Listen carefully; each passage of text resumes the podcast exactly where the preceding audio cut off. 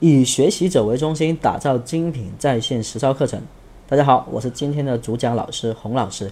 今天我们要讲的主题是肢体语言的重要性和提升方法。首先，我们来做一个课前的提示。不管各位是之前有没有上过我们的网络课程啊，我们都要还来做一个课前的提示。首先，第一个是注意力集中的听课。这里所谓的听呢，不仅仅是靠我们的耳朵来听，和我还是希望各位能够用眼睛看、用手记的方式来听我们的课。第二个是互动，像我们这样的录播课程呢是比较难做到互动的，但是我还是希望能够有一个更好的学习效果给到各位，所以各位呢可以跟我来做一个互动。可以拿起你的笔来记一些课堂上的一些要点，同时中间课件里面呢会有一些思考的环节，希望各位跟我一起来思考。第三个实践反馈，大家可以通过群内的分享或者是邮件的反馈的方式，跟我分享一下在这个课堂上学到的东西，你在生活当中一些实践的过程和体会，包括困惑都没问题。进入正题，我们今天要讲的是肢体动作，那么总得。让自己感觉到很重要，我们才能够学得有意义，学得有意识，学得有重主要的一个方向的一个点哈。那么我们来先来自己来思考一下，您觉得肢体动作重不重要？那么它重要在哪里？我给到三十秒的时间，大家去思考一下。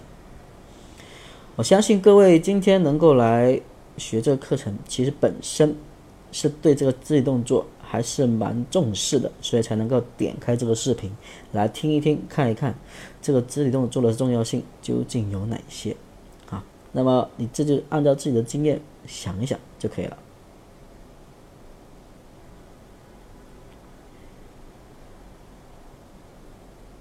时间差不多啊，我们直接来说一下究竟它的重要性有哪些。首先，第一个，它会影响到你的表达的形象生动性。其实我们在跟别人沟通的时候，肢体动作的影响力是相当的大的。如果你没有肢体动作，其实你的形象生动性并不会很大哈。那么第二个，用的不好，表达的内容易被误解。什么意思？其实呢，我们举个例子就知道了。我们往往呢，有时候我有个一些不好的一些肢体习惯，比如说我们会伸出我们的食指对着别人讲话。那么，其实当你用食指指着别人边指边讲的时候，给到别人的感受其实是非常不不好的。所以呢，这就是一个肢体动作用的不好的其中一个表现。后面我们还会再去分享一下一些其他的。好，那么第三个呢，就是加剧自身紧张的表现。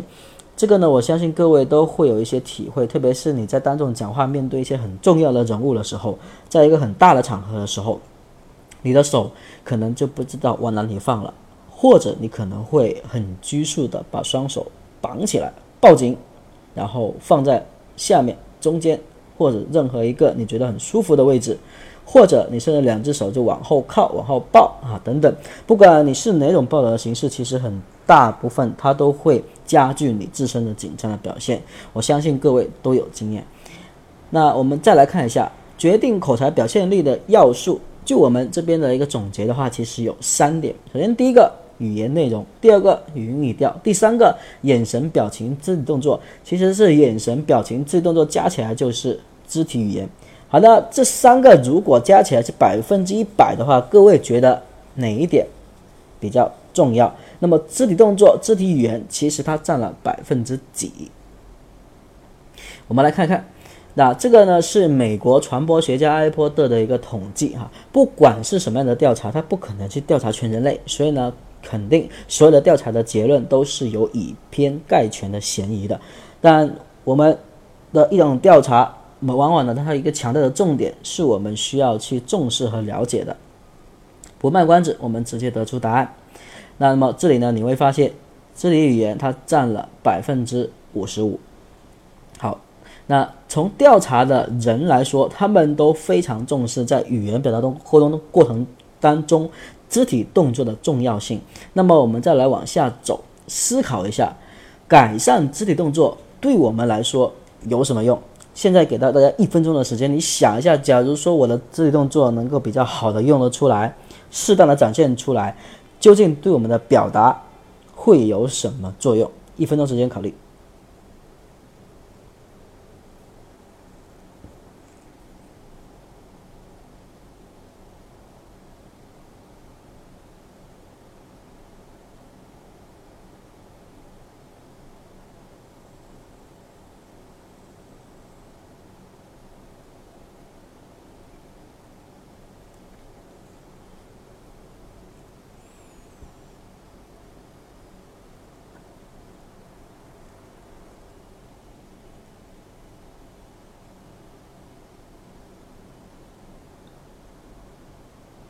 你可以结合你的生活、工作上的一些实际情况，来想象一下，假如改善了这项一个肢体动作，对你来说有什么用？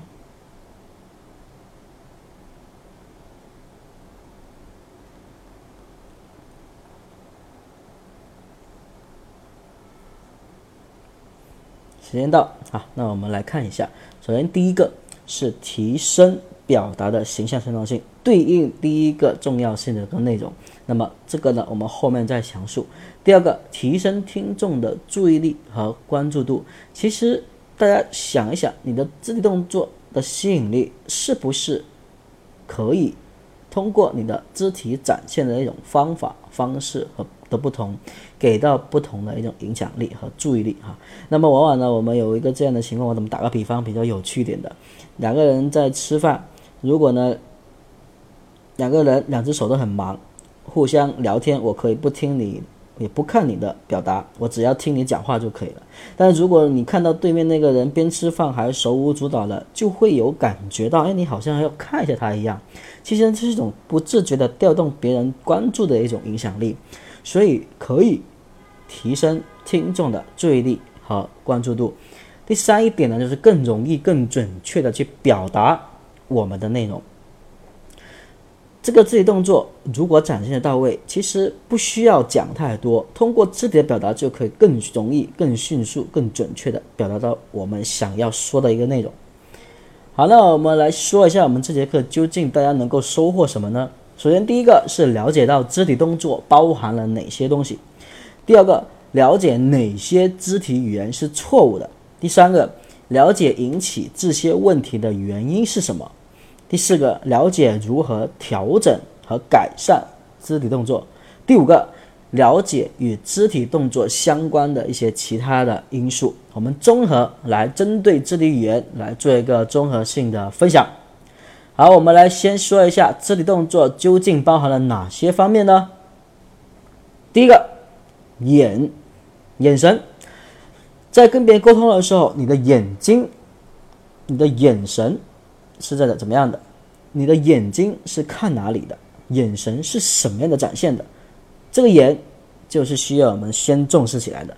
第二个，表情，那各各位在表达的时候，你的表情是什么样子的？你想一想，你在跟别人沟通的时候，你是笑着呢，还是很冷漠的？还是任何一种异样的表情，那么这个时候表情其实呢，很大情况很大的情况下呢是比较大的影响到你表达的一些效果的。第三个手，你的手势啊，这个呢我们前面呢有提到，其实肢体语言里面肢体动作的手这一块呢是占了很大一个比例的哈。那么第四个站，你怎么站？你在跟别人沟通的时候，在演讲的时候，在当众讲话的时候，你的站姿是怎么样子的？这个需要去考虑。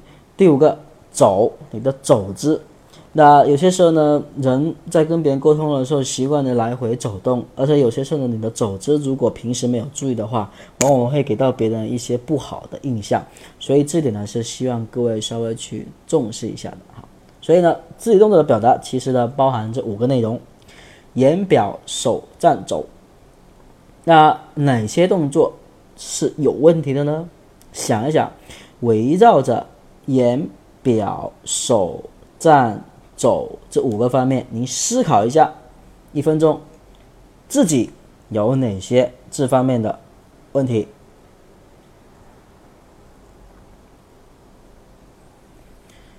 想一想，你在跟别人沟通的时候，眼神怎么样？有没有看人？你的表情是怎样子的？手呢？特别是你站着跟别人聊天的时候，站着跟别人去培训、去沟通、去演讲、去当众讲话的时候，你的这双手在干嘛？你站着的感觉如何？包括你的走，你的走姿呢？回想一下自己的一些情况。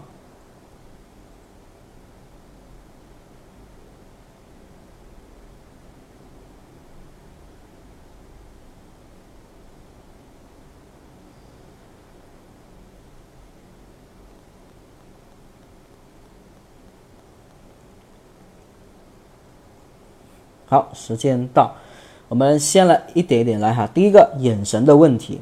那一般情况下会有问题的眼神呢？首先，第一个就是你在讲话的时候，你根本不看人或者不敢看人，这一点非常的严重。那么，眼神的第二个可能出现的问题呢，就是你在思考的时候，眼神的一种转移和飘动是比较大的，比如说看上、看下、看左、看右。一旦你出现思考的停顿，你的眼神会出卖你。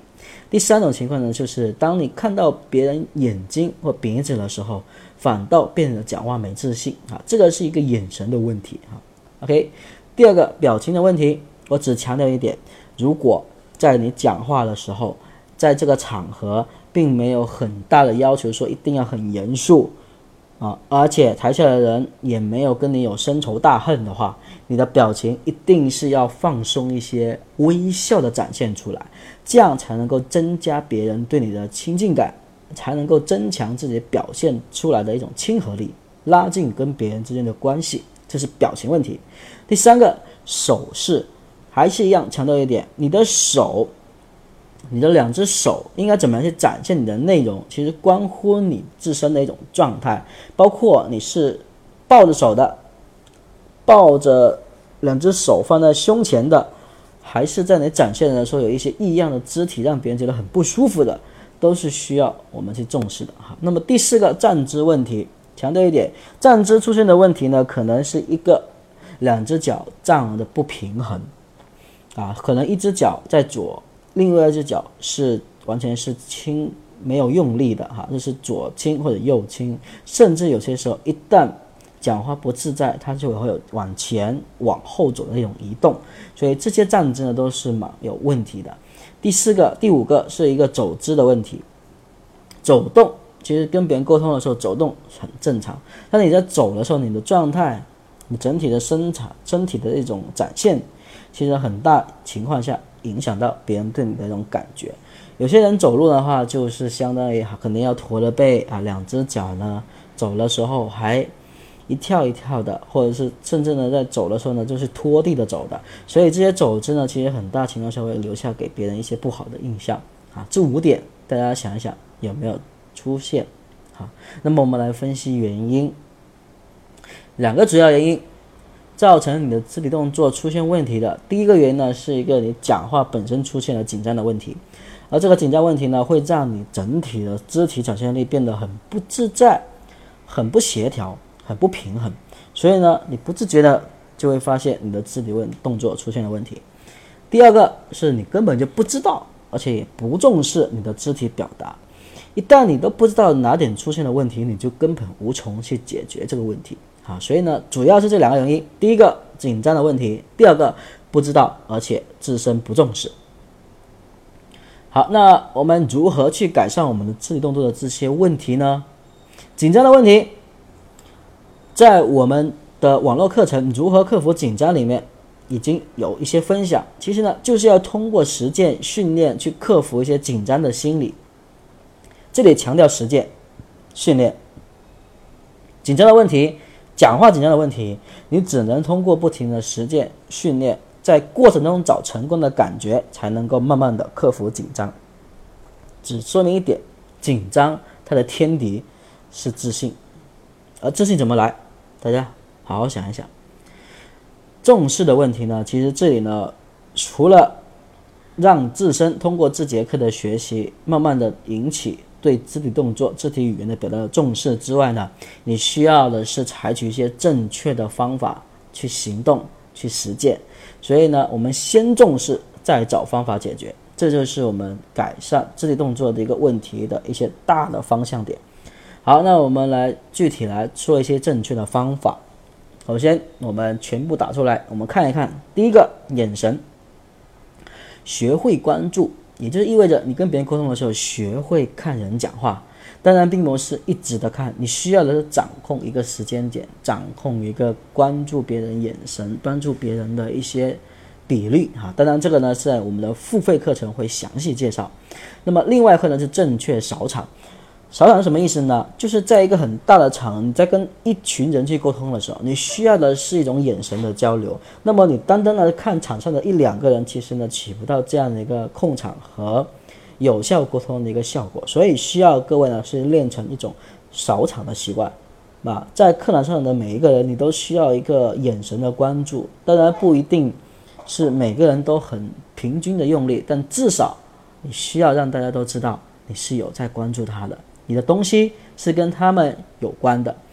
第二点呢是自然的手势，不拘束。首先，我们先破除一点抱手这个姿态，这个肢体动作。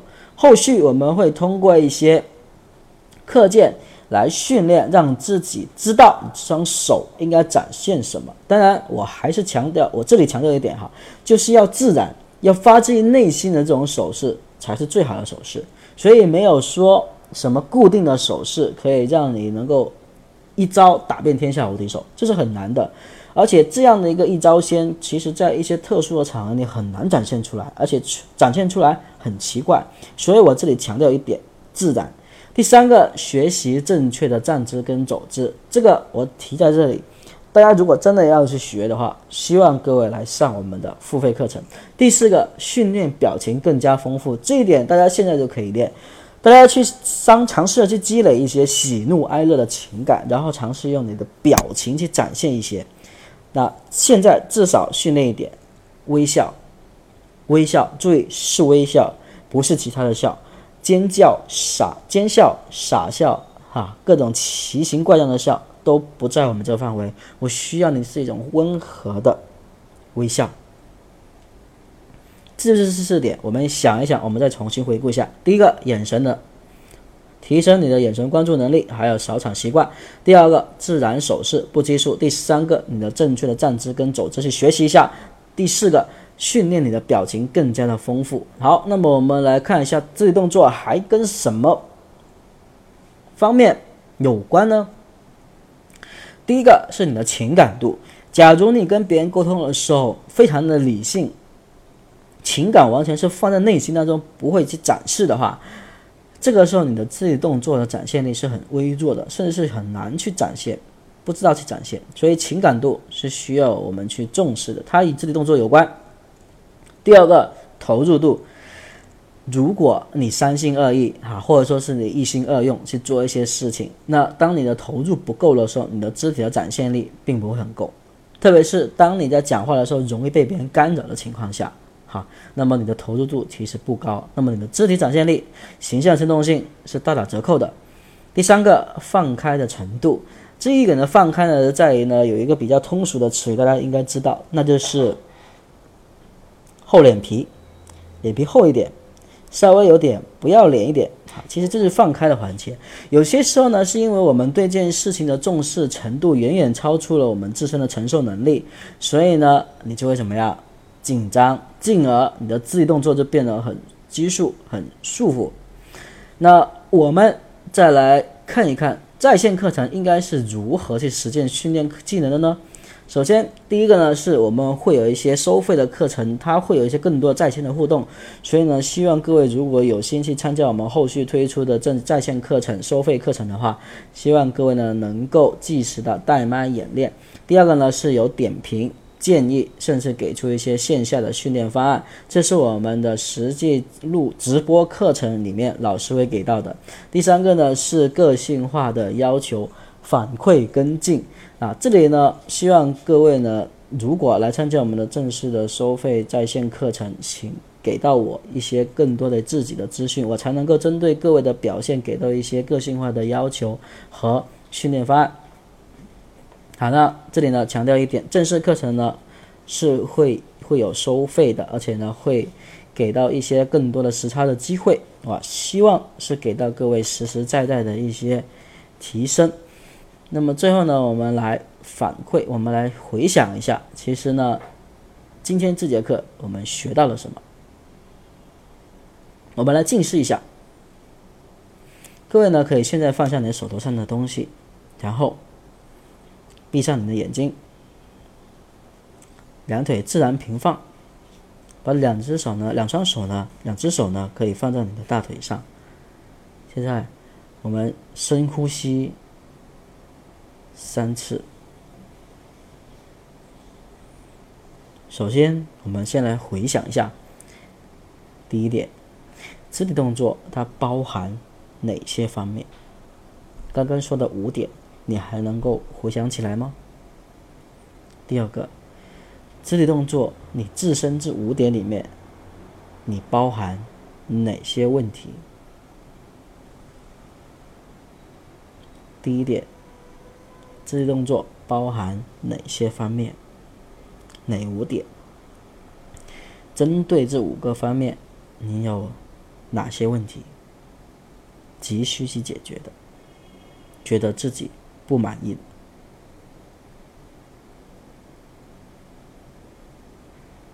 第三，我们要如何去改善？其实它分了两个原因，还记得吗？两个主要的原因，第一个是什么？第二个又是什么？如何针对第一个原因去改变？如何针对第二个原因去寻找正确的提升方式？第四个，肢体动作还跟什么有关？第一、第二。第三，三个度，大家还回忆得起来吗？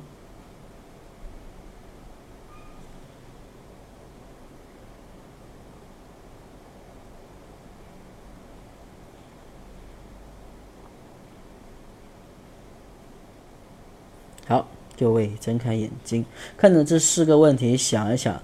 大家刚刚学的东西还能记得了多少？如果记不住的话，可以直接拉到最前面，我们从头开始听就没问题。那我希望在这节课呢，可以给到大家一些帮助。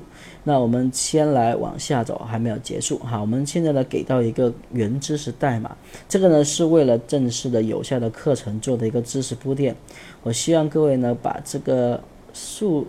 字哈记一下二零幺五零四哈，这个字代码呢代表了今天呢你学了这个课程，以便于如果各位真正的在我们的正式课程上课的时候，我在要求或者是问大家有没有学过这个课程的时候，大家给我这样的一个信息，以确保我真的知道，而且大家真正的是有学到这个课程啊，所以呢这个是一个原知识代码，希望各位能够记住，同时啊这个。代码的好处在于，我能够更好的结合各位的旧有的知识来讲一些新的知识，才能够提升我们讲课的效果。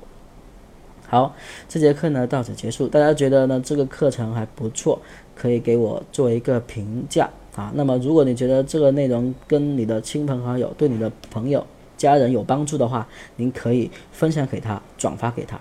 好，谢谢大家。